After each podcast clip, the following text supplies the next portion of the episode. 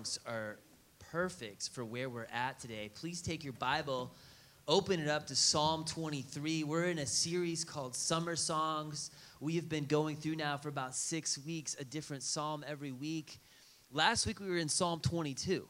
And with Psalm 22, we saw this song of a dying lamb who was crying out to his father in his darkest hours before he was ready to give his life.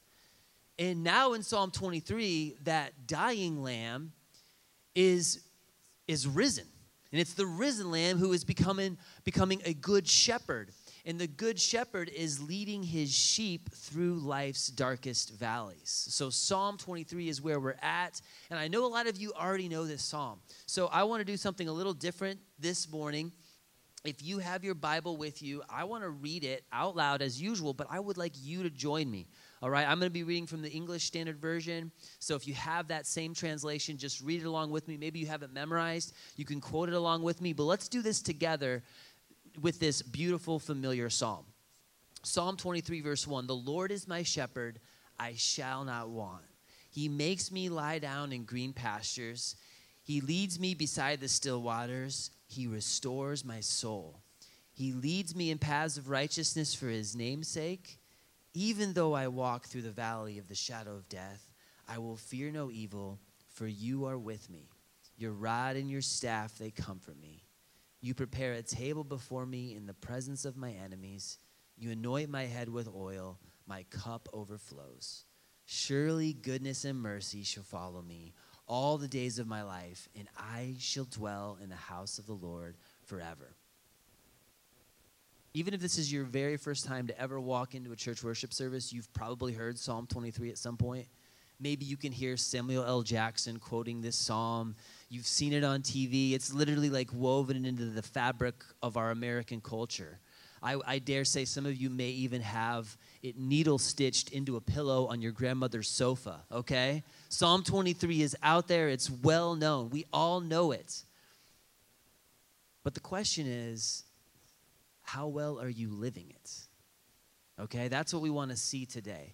How many of us are living in the power and the promise of this ancient song of David? In this psalm, David has unparalleled satisfaction in his relationship with the Good Shepherd. Nothing rivals it, absolutely nothing. So, we all know this psalm, and you may believe that Jesus is the Good Shepherd who is personally involved in your life. But how many of you would say that you are actually feeling this? That He is shepherding you, that everything He's promised to do and to be for you, you are experiencing in your life. This psalm opens up with The Lord is my shepherd, I shall not want. That literally means you have no other needs all of your needs are being met. You're lacking nothing. Anyone experiencing that right now? lacking absolutely nothing? C.S. Lewis said that if you find within yourself a desire that no experience in this world can satisfy, then the most probable explanation is that you were made for another world. And what C.S. Lewis said philosophically and theologically David is going to be talking about personally in Psalm 23 this morning. And at times we all feel unsatisfied. As we walk through life, we take gut punches, we all have needs. But I want us to take this familiar psalm, personalize it to the point that you can taste unparalleled satisfaction that comes from a relationship with the Good Shepherd. That's where we're at today. If you want to just bump up the next couple slides, we have that C.S. Lewis quote. Um, this is the point of the message. Unparalleled satisfaction is found in relationship with the Good Shepherd. So, point number one is going to come as we have three specific actions. Uh, to experience the promise and the power that David sings about, the first thing that you need to put into action, number one, is you need to follow your shepherd. That's point number one. This is for the first three verses. And David is a former shepherd. He's most likely writing this as a reflection towards the end of his life. And it's so like David, a king after God's own heart, who, who had who had so many blessings, so many gifts. He made terrible, grave mistakes. He suffered the consequences of those mistakes. It's so like him to, to repent, to come back to God in relationship with him. And, and here he is reversing the roles. He was a shepherd, and now he's saying, I'm the sheep. And a couple thoughts about this imagery. Sheep are helpless animals, and uh, left to themselves, they lack everything, right? That, that's a sheep for you. They aren't very fast, they aren't very strong, they aren't very smart. Um, they depend on their shepherd to survive the wolves that are out there. And at the outset of this of these first three verses, we have uh, something here where a person who walks with their shepherd, they do not lack. And, and specifically, we see three quick things that they do not lack. They do not lack rest, right? You see that there? Verses 1 and 2. You restore my soul, so you will not lack life and worth and spiritual vitality. And, they, and then you have guidance, so you're not going to lack guidance. We all want some of that, right? This sounds amazing. Secondly, is another piece of imagery here is you can't miss the personal side of this relationship. The Lord is my shepherd. Now, what we have here is a shepherd offering a relationship where he wants to make you do something. And the way most of us work is we don't usually want relationships where somebody makes us do something. As a matter of fact, that's why so many people have a hard time with, with a relationship with God or even a relationship in committing to a church. Um, you know, I have enough people telling me what to need to, I need to do. I don't want to be accountable to someone else. I don't need one more person telling me what to do, right? Well, in this relationship with the Good Shepherd, he does make you do something. And what is it that he makes you do? Do you see it there in the text? Yeah. To lie down and rest in green pastures. He wants you to relax in the big open field with soft green grass and find rest for your weary soul. And still, at the same time, some of us are, are threes. We, we want to get out there and we don't want to rest. We want to keep f- pushing and fighting and clawing to the top. Well, good luck with that, right? Because even if you are your own boss, it's still not going to bring satisfaction. At your core, you are a sheep.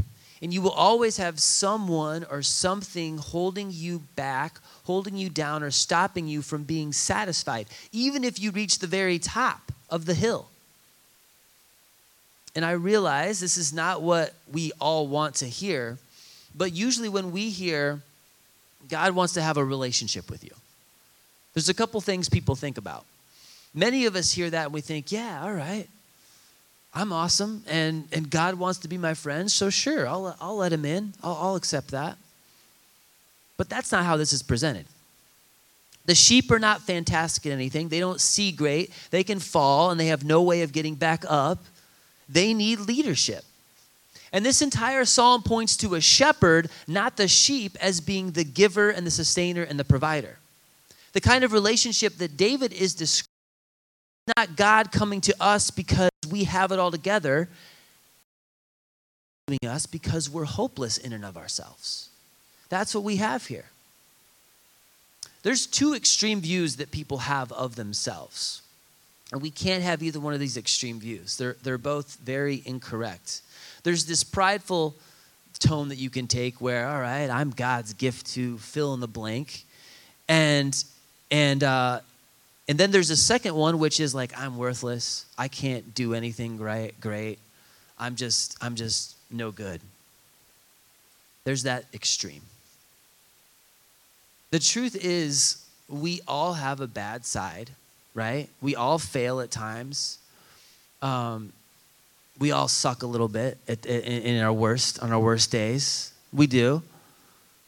But at the same time, even though we have a bad side, we are made in God's image. We've been seeing this in the Psalms. And we are the pinnacle of His creation. And despite our faults, He loves us personally. And so when you understand the balance, it's very reassuring and it's very empowering because this isn't a casual, I'm here for you if you're good kind of relationship. And this isn't the do what I say because you're an idiot kind of relationship either. It's not either one of those extremes. This is a covenant relationship. He's your shepherd, and that's an all caps Lord there. Do you see that in the text? And we talked about this back in Psalm 2 a few weeks ago. When you see the all caps Lord, it means Yahweh. And that's the covenant name for God, it's his personal name. Every time he uses that, it's in reference to a deep personal covenant relationship. A marriage is a covenant relationship, hence, the bride is the church of Christ. But this is a relationship that is happening in spite of who you are and in spite of what you do. You can be faithless, and God is still going to be faithful to you. He's with you every step of the way. He will build you up and make you new. The best version of yourself is found in this relationship with Jesus. So he's not the shepherd of us generally. It's not just that. He's my shepherd personally. We are going to see more of this next week when we look at Psalm 34, because we're going to Psalm 34 next week. But that song says, Those who seek the Lord lack no good thing. He is not sparing you anything that you need. So we have to realize stuff doesn't satisfy, even success doesn't satisfy forever. Only a relationship with your Creator does. And the question we're answering today that you have to ask yourself is Do I have this kind of relationship with my shepherd? Does your soul feel restored and rested? The more you know your shepherd like this and walk with him, the more you can experience soul satisfying joy. And I love how it says, He makes me lay down in green pastures. It's the best grass, it's the best place. Most of us run around and we're so ragged and weary that we never feel like we have time to stop and catch our breath and just enjoy life. But if you can't do that voluntarily, He will make you. And sometimes it's because we aren't smart enough to stop and rest in the right places. But He wants to lead you beside the still waters on the right paths, the paths of righteousness. He's a shepherd who wants to guide you into the paths of peace. This is really good news. There's mighty raging river out there, waters that if you fall into those, they will take you far, far, far away from where you ever wanted to go. Eventually, it leads to a cliff and there's a waterfall. But He's not going to lead us there if we walk with Him. He's going to lead us beside the still waters. And this sounds great. Some of us are like, all right, I could really use this, David. Where is this in my life? Here's the thing He is shepherding you. But whether or not He's shepherding you and how well you are shepherded is honestly up to you. It's up to you. He's not going to force you to follow Him, He never does that. I mean, he will pull in the strays. He, he does that. He leaves the 99 and he goes after the one. But at some point, he's your shepherd and you're in the fold, and then it's actually on you to walk with him or not. You have to make the decision to follow him. There's one more piece to this first point, and we can get so fired up about all of this good news about getting our soul restored that we just kind of glaze past this last phrase. He leads me in paths of righteousness for what? What does the text say? For his namesake. Can't miss that. The motivation behind God's care for you is for the reputation of his name, that he might be magnified and glorified. We know he loves us. Last week we saw Psalm 22 you know, we were the generation yet unborn that he had on his lips as he was being crucified. Amazing love for us. But it didn't end there. God is for you because he is for his glory. He's not after begrudging submission. That's not what this relationship looks like. You were created for his glory. And that and there's rest and joy and peace. All of those things are found in walking with him for that purpose. It's the way your life will thrive, and it's the way you will, will live to the max. But we can't just miss that it's not about you being fulfilled. This is bigger than even something like that. This is about His glory and His majesty. This is the reason you are valued. It's the reason you were created. You were made in His image for His glory. John Piper says very famously God is most glorified in us when we are most satisfied in Him. So let's not just get stoked about what he provides, so stoked about that that we're missing what's at the end of the rainbow. You get to walk with God and you get to do things for his namesake. We get to be a part of something that is bigger than us. Now, as we step into point two, which is verse four, the tense is going to change here. Notice in verses one through three, it's He makes me, He leads me, He restores me. It's all the all this He leads me. And then in verse four, it changes. So let's look at that again. Even though I walk through the valley of the shadow of death, I will fear no evil, for you are with me. Your rod and your staff, they comfort me. So it's no longer you're doing this for me. Now it's for you are with me. Now it's now it's different. So what's happened? Verse 4 is going into the valley, okay? And now you don't now that you're in the valley, you're done talking about God and you just want to be with God in the valley of verse 4. So here's the second way that you experience the promise and the power of the unparalleled soul satisfaction that's found in Psalm 23. Point number two is alleviate fear in the valley. Sometimes paths of righteousness are not peaceful paths. And just like the weightlifter who knows you know, the way to get stronger is to tear down those muscles, to break them down, and then to have some protein and build them back up, and they'll come back stronger. Sometimes God will allow us to be broken down in order to build us back up into someone who is stronger. But to do that, He has to take us where we don't always want to go the valley of the shadow of death. And no one wants to do that. We're not lining up for this one, but it's necessary.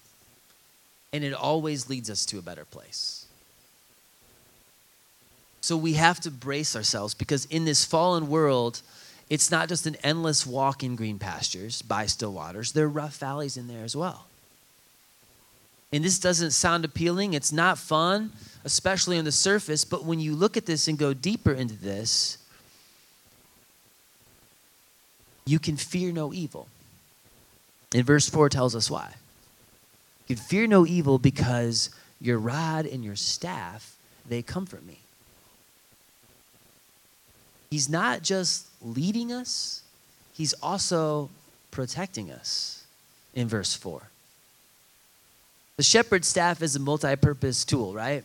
You guys know what I'm talking about? The, the classic image of the shepherd's staff. It's this nice long piece of wood with like the hook on the end. So you can use that staff to reach out and like pull out a sheep by, by their neck when they're in harm's way. You can rescue them that way. You can also flip that staff around and like use it as a rod to just beat off the wild animals, right? It's a, it's a multi purpose tool. The good shepherd, in this sense, is like your personal bouncer who's, who's going to keep the bad people off of you it's not the greatest illustration ever, but it's, it's kind of true. We don't have to worry. He's, he's not going to put you in a position where you're doomed to fail. He's going to be right there with you with the rod of protection. And this is how Paul describes it in the New Testament. 1 Corinthians 10 13. No temptation has overtaken you that is not common to man. So we're all experiencing the same types of temptations.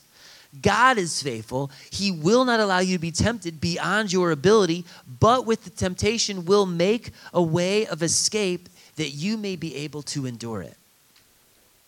Now, again, don't miss this. He's not saying you won't feel evil, because we're going to feel evil in this present life, but he's saying you can fear no evil. Even though you're going to you're going to feel it, you're going to go through it from time to time, you don't need to fear it. Valleys are dark. They're the, the painful times of life. It's when you're in the middle of a trial.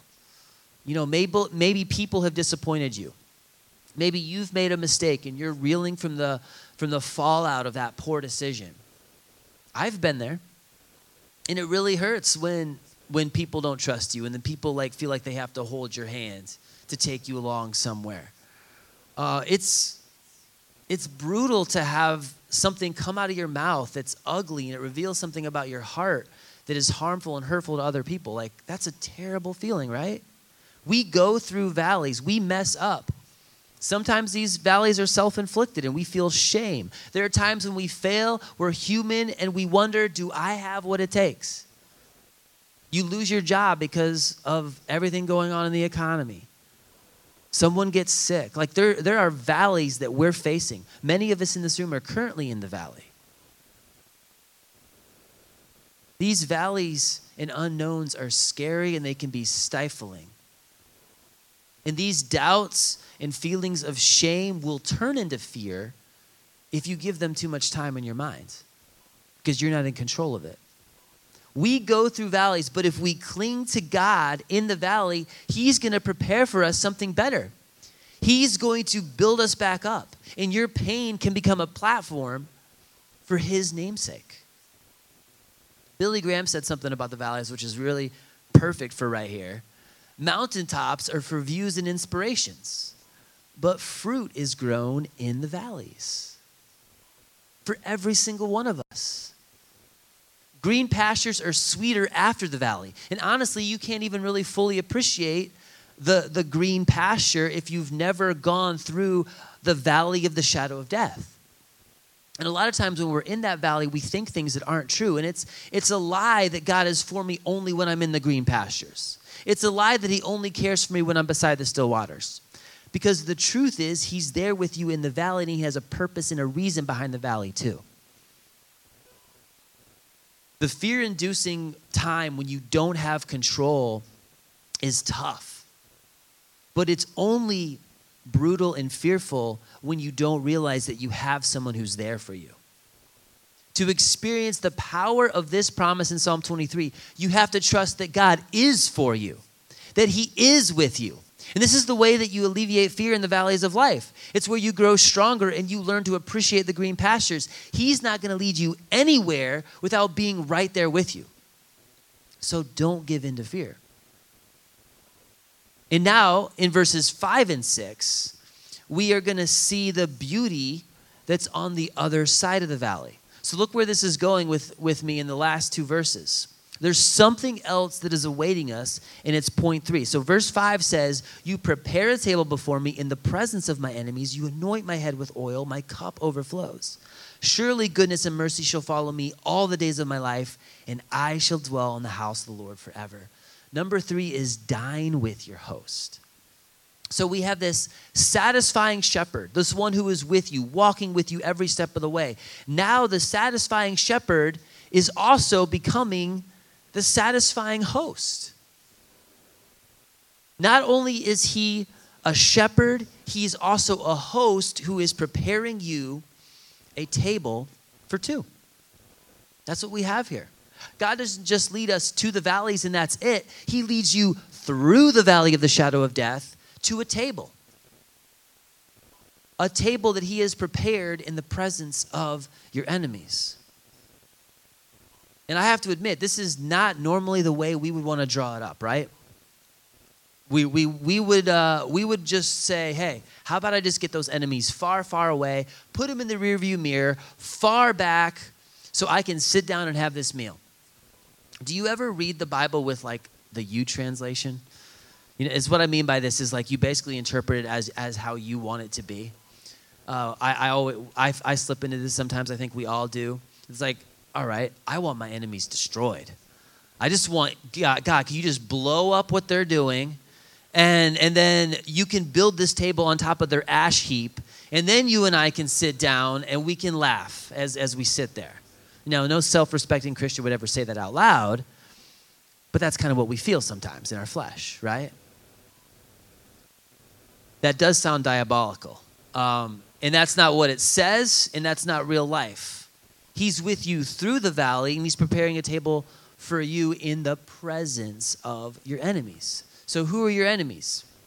You know, obviously, it could be someone who's stabbing you in the back, it could be a family member who's sowing ill will, it could be a physical diagnosis that is turning your life upside down, it could be an internal struggle an addiction that you're trying to get victory over. Whatever that enemy is for you, God is for you in the valley. And here he is saying, I am preparing a table for two for you. Chaos is swirling all around, but it doesn't matter because we can sit down at this table, and I'm going to be your host. In this day, in the context of the Middle East, this would have been the most lavish thing that you could imagine. Putting out a banquet spread in the midst of an arid climate. Uh, this is just incredible, right? And even though that's impressive, at the end of the day, it's not what's on the table, it's who's at the table with you. So when you're sitting down with the shepherd, it's not all these other things going on around you. It's the relationship that you have with him that matters. It's like you're at a dive restaurant. You know, the waitress is rude, the, the, there's annoying customers all around you, but it doesn't matter because who's sitting across from you? I've had these meals with Julie. Um, the place we were dining wasn't super spectacular, the ambiance wasn't great. You know, there were some annoying people around us that were being really loud, but we still had a great time and a wonderful conversation because we loved each other and we were enjoying each other's company. All the rest of that faded away. See, when the Good Shepherd invites you to this table for this dinner for two, he's inviting you into something that's different than a system. It's not a program. The Christian faith isn't just a pathway where you do your best and you hope for it all to work out in the end. No. Jesus has a table for two, and he wants to have a relationship with you. The God of the universe, the Good Shepherd, is preparing a table to dine with you. Anointing your head with oil. This is the spa treatment. It's like you're at a luxury hotel. He's rolling out the red carpet. My cup overflows. This is abundant. It's grace upon grace upon grace. The blessings are overflowing. It's the grace that you could never add up. That's what we have here. Do you see how powerful the promise of Psalm 23 is? And at the same time, we take Psalm 23 and we just frame it and put it in the guest bathroom. And we just turn it into an afterthought. And we're not personalizing the promise that is here for all of us. Don't let this be an afterthought. Unparalleled satisfaction is found in a relationship with the Good Shepherd. And Jesus says in John 10 10 through 11, the thief comes to steal, and kill and destroy. I came that they may have life and have it abundantly. I am the good shepherd, and the good shepherd lays down his life for the sheep.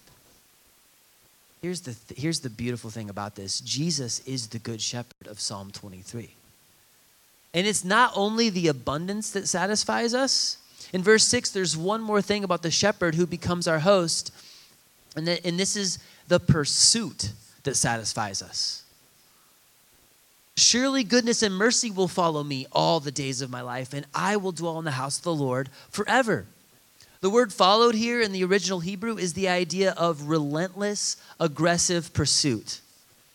And surely goodness is just another way to say only goodness. Mercy, when you when you get to the root of that word, it means steadfast love.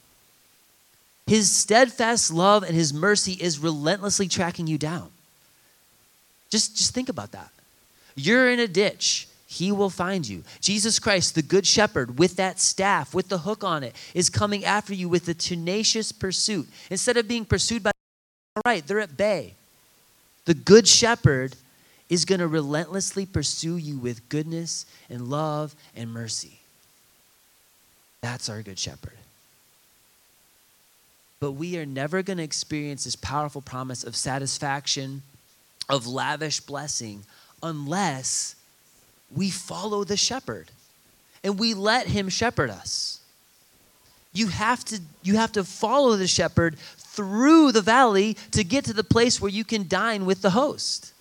And so many people don't get that far.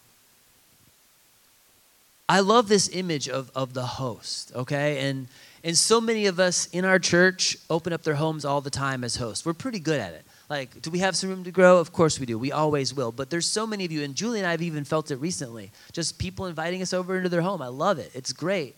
And I mean, Ben was talking about life groups. It's it's so true. It's like a running joke in some of the life groups, and you're probably gonna never want to host a life group after I say this.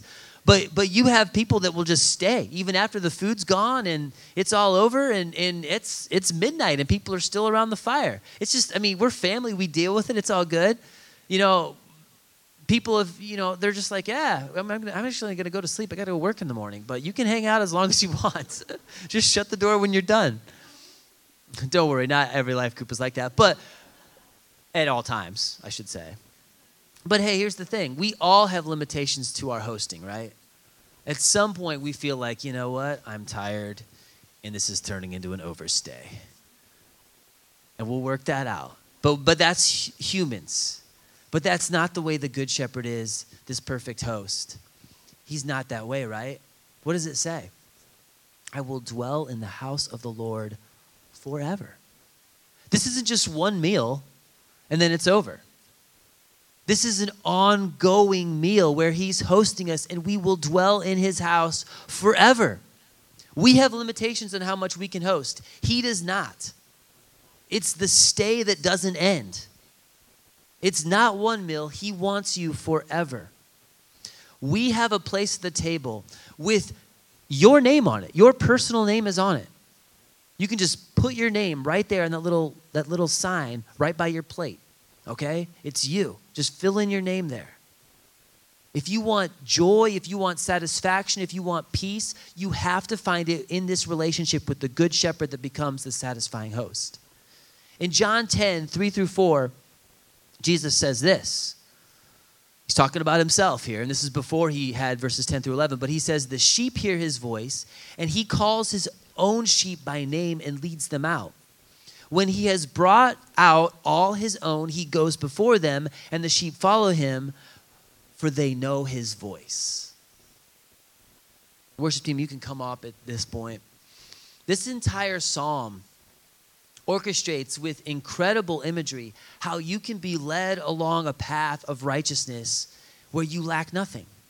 Literally, you shall not want walking alongside the still waters, having a soul that is rested and restored and filled, being led through the valley of the shadow of death to a table that is prepared with more than you ever deserved.